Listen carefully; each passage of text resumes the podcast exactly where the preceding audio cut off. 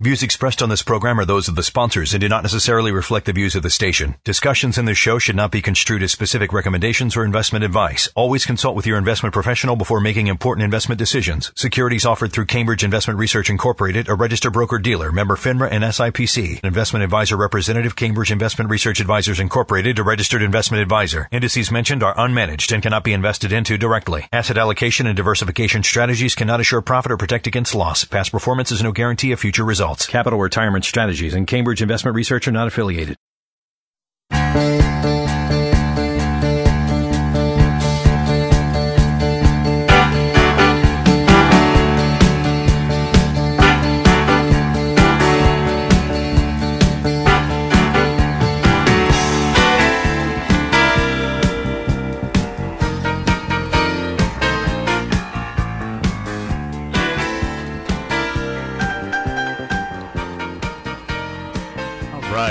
Welcome to Plan for Life Now, episode number 61.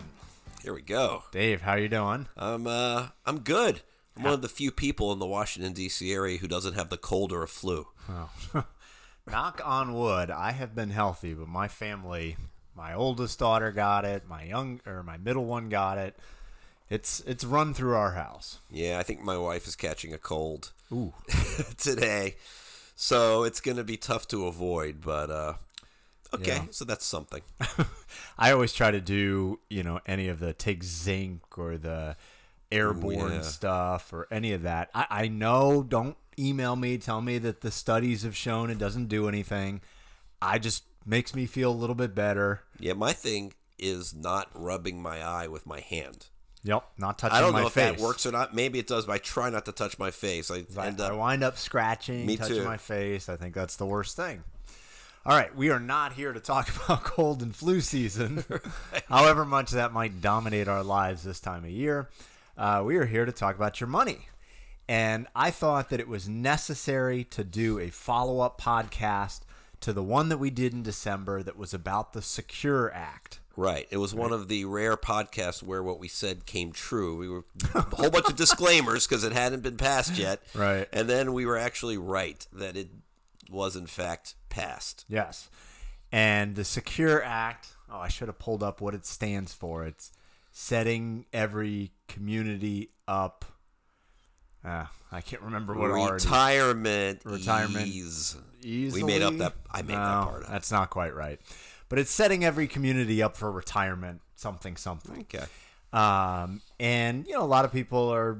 There's been a lot of articles about this. So a lot of people are asking, hey, I've heard there's some changes. What does this all mean? I'm going to boil it down for you into the parts that we think are most important, right? The biggest impact, because there's a lot of little smaller things that could be important to some people, but not everybody. The biggest things in my mind, really two things. One is changing the RMD age to 72. Right. So here are the details on this because, the devil's in the details. If you turn 70 and a half after the end of last year, right? If you turn 70 and a half during 2019, forget about it. Yeah, you're not grandfathered into this thing. Yep. You're under the old system. You turn 70 and a half after the end of 2019, 2020 and beyond, you're under the new rules. And the new rules quite simply say that you don't have to take your RMD until you hit 72. Right? Right. So used to be this... Not 72 and a half, right? No, that's another point of confusion. A lot of people go, well, what's this 72 and a half thing? Nope. Get rid of the half. It's just 72. And we should even say that RMD means you have to take money out of your qualified money, just for those who don't know what an RMD is. Good point. We assume a certain level of knowledge if you're listening here. So those RMDs, required minimum distributions, this is out of your IRAs, 401ks, TSPs, 403bs, your non-Roth retirement accounts. Right? Roth accounts, no changes there. Roth accounts still do not have any sort of required minimum distributions. All right, so that's big change number one. That is in effect if you are turning 70 and a half after the end of last year, so anytime this year and beyond, forget about 70 and a half, just think of 72. right? And the rule is always the year that you turn 72, that's when you have to take that first distribution. And for these reasons, I won't get into the optional delay of your first distribution. That's for another time. All right, so that was big change number one. People are going on their calendar. I can't wait for the optional delay on my first distribution podcast. Oh, gosh. Now that I got into it, what I meant by that was in that very first year when you take an RMD, you are allowed to delay up until April 1st of the next calendar year. Right. Right? Would have made for a short podcast. Yeah, and a really boring one. You know, the circumstances where we do that are pretty rare. I mean, it has to be something where, hey, I had a whole lot of income. Actually, we have one client where we're doing this. He sold a medical practice in 2019, had a lot of income, said he didn't want to take his wife's RMD until 2020. So we're delaying until this year. All right. So the 72 rule, that was the first big change. The other big change that I think in the long run could be an even bigger deal is the elimination of the stretch IRA provisions, right? What does that mean?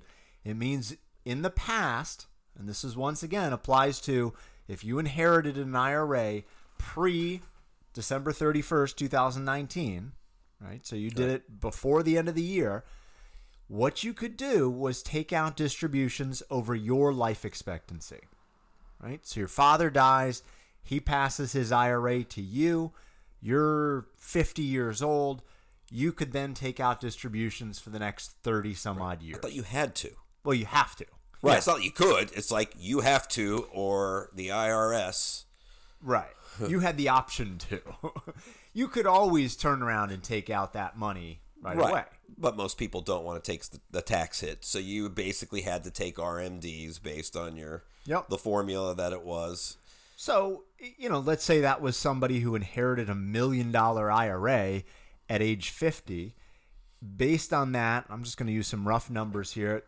Under the old system, they'd have to take about $40,000, maybe not even that much, $30,000 a year going forward, right? And they could stretch out and defer taxes on that. Right. Now, what the new rules say is you have to distribute all of that money within 10 years. Right. So that's like $100,000 a year is one strategy. Right. And this is one thing that I mentioned to Dave is I'm curious to hear if some people come up with some creative strategies for taking distributions, because it's not a requirement that you have to take out every year for 10 years. It's simply a requirement that you got to have a zero balance by the end of the 10th year. So, in theory, you could leave that $1 million in there and take it all out, you know, in year 9.5. Right. Or you could take it out a little bit each year and deal with it that way. There's a whole bunch. Well, I think and I do agree with you, this is the bigger of the two big things that came out of the SECURE Act. Now, inheritance planning was already hard. I'm not saying hard enough, but people who are smart get an inheritance. Usually around the age of our clients, like our over 55 or whatever. And, you know, you got to do planning for that. Now that planning has become even more complicated. Now we have to work on a new law that basically gives us options. Right. You know, what options make the most sense always is going to be based on what the client needs or doesn't need based on that money. But I just find this to be the more interesting anyway, more challenging of the two. Yeah, things that came down the pike there. I even read an article yesterday that was talking about how they think that there will be a lot more life insurance strategies involved. I was just thinking that, with passing on wealth now. Right. Just because you're going to have more control over when taxes are paid and the, you know, the distribution of assets. So anyway, like I said, I will be curious to see what creative strategies some people smarter than us come up with and we can utilize for clients. Right. So we're basically saying we're not going to come up with those strategies. Well, I don't know. I'll think about it. But trying to come up with something.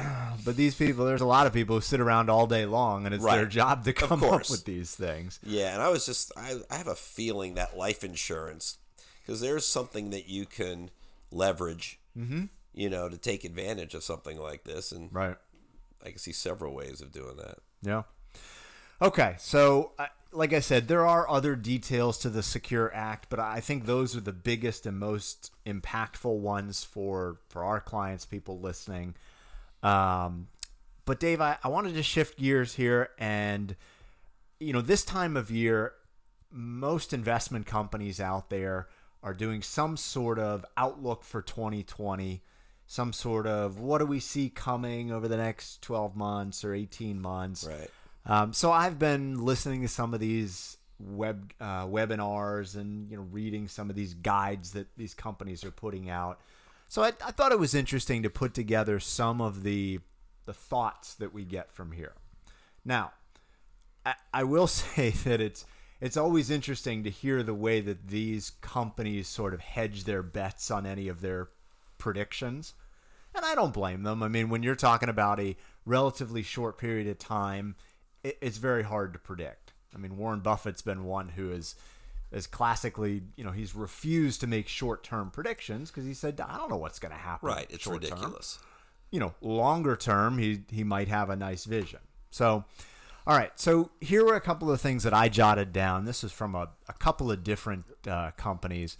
So the first one that I took a look at was something that did a comparison of investment returns in years with a presidential election and years without a presidential election. So they went back to 1932, and I'm not exactly sure why they picked this time period, but they basically picked June of before the election to 12 months later. Okay. Right? So basically June through 1st through the end of May, the year following the election there. So I guess it kind of gives you a run up to the election and then right. 6 months after the election as well. And what the analysis says is that the return in years with no election average, this is S&P 500, average 5.8%. Years with an election, average 10.2%. Huh. So, you know, this is one of those things where people will commonly say without a whole lot of support, oh, yeah, the president will just try to juice the economy, you know, to make, you know, using the Fed or something like that to make everything look better before they get elected. Yeah, I would say more like the luck of what's going on. I'm just thinking of some recent elections, like some midterms especially. There's the middle of Bill Clinton's term. 96 was probably a great year for the market. It was in the middle of the 90s boom. We're talking about presidential elections only, though. Yeah, and you knew Clinton was going to be, well, most people didn't think Bob Dole was going to be Clinton. So that was 96. Reagan in the middle, like his thing got going with the economy when he was going up against Walter Mondale in 84. Right. Not exactly. In other words, for an election, it was pretty stable. And even George W. Bush, 2006, that was before things came crashing down. It's another election. And right. sometimes when things are bad and you have an election, hey, it'll get better. Like Clinton over Bush, it was a recession and other. Right. So I can see how that's versus, say, this year's election. This is where the prediction might not be so good. There are some people who would say, wow, I don't know how great I'm going to feel about anything if it's, say, Bernie Sanders versus Donald Trump. Right. Well, it is going to be versus Donald Trump. But Bernie Sanders would be, from a just purely thinking about money, there's something that's not going to make people think, you know what, hey, it's just another election. Yeah. Bernie Sanders versus Donald Trump, same as Reagan, Mondale, and whatever. No, regardless of your political leanings, that's different. So I find that thing to be something that I actually get when I look at a bunch of previous elections, but I would look at this particular one, the saying any election with Donald Trump is going to be a volatile, mental, psychological election regardless. Yep. And then if you throw in a Bernie Sanders or an Elizabeth Warren that is so far on the other side, especially when it comes to people's money, I can't imagine volatility not being a player there. Yep. And you know, another shift in gears with a lot of these outlook for 2020, a lot of these companies now are sort of pushing off this idea of a recession happening in 2020. So if you remember, going back to our 2019 outlooks, a lot of companies were saying, well, yeah, it looks like probably a recession in 2020. Now they're kicking the can down the road to say, yeah, it looks like it might be more 2021 or beyond there. So, you know, a lot of companies, you know, based on the data there, think that even though manufacturing has slumped a lot, the retail sales, the consumer is still supporting this economy. Right. Right? People are still spending money because they still have confidence. Yeah. Plus... and they still have jobs. And I steal this from you because you talk to our clients a lot about this, but when you look at this expansion, it's been a slow expansion. There have been other economic expansions that have been much greater. Ours is just a slow, like a tortoise expansion versus a hare expansion, which also would lead to the room there for extra growth, and that'd be another anti-recession factor maybe. So... this really ties back in. This next point ties back in with what you were saying, is this idea that an election year is probably going to be a volatile year. And you mentioned a scenario that could certainly be volatile, you know, Trump versus Sanders.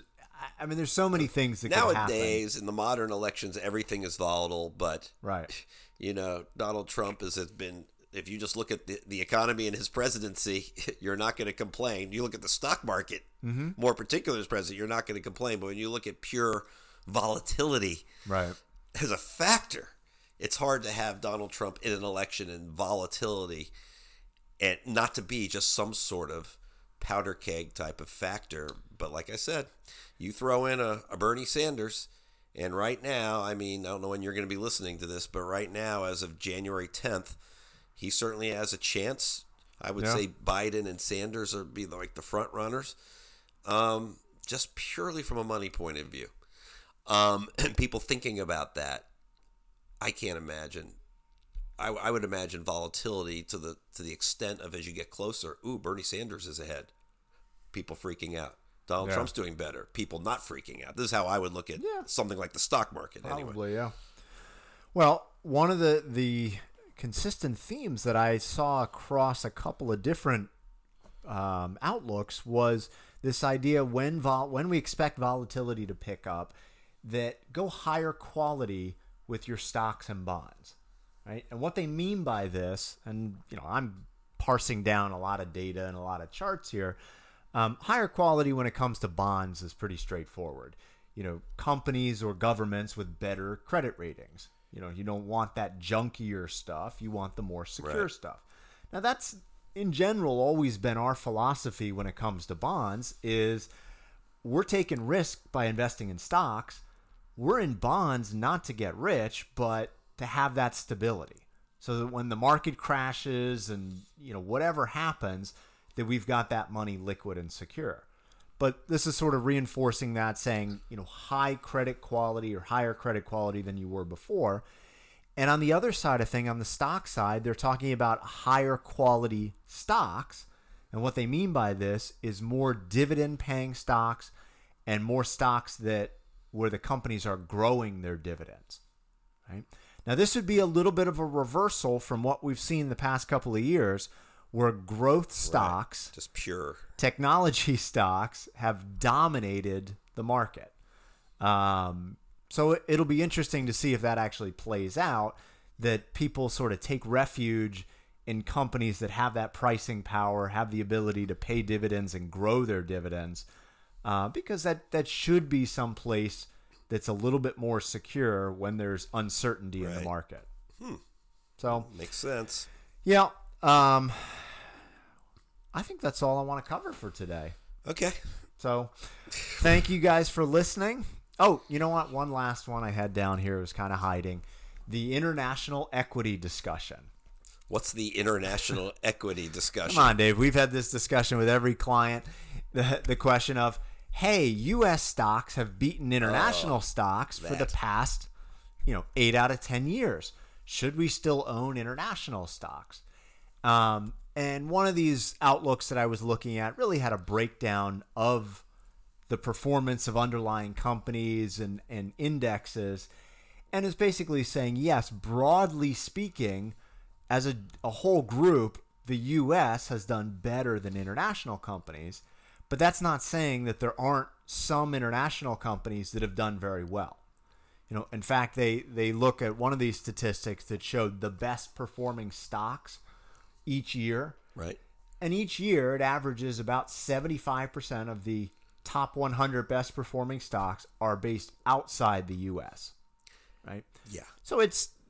I mean, again, first of all, in the long run, having some diversity in your portfolio and not, no matter how good it feels, running away from a sector that's important like international will do you well. Secondly, if you don't like talk like this and you just want to go by something that's anecdotal and more fun, go to the Forbes billionaire list and you'll notice they're not all American. The top ones, a lot of them are not Americans. There's a reason for that because there are other businesses besides America. Right. All right. Thanks for tuning in. We will check back in again with you next month.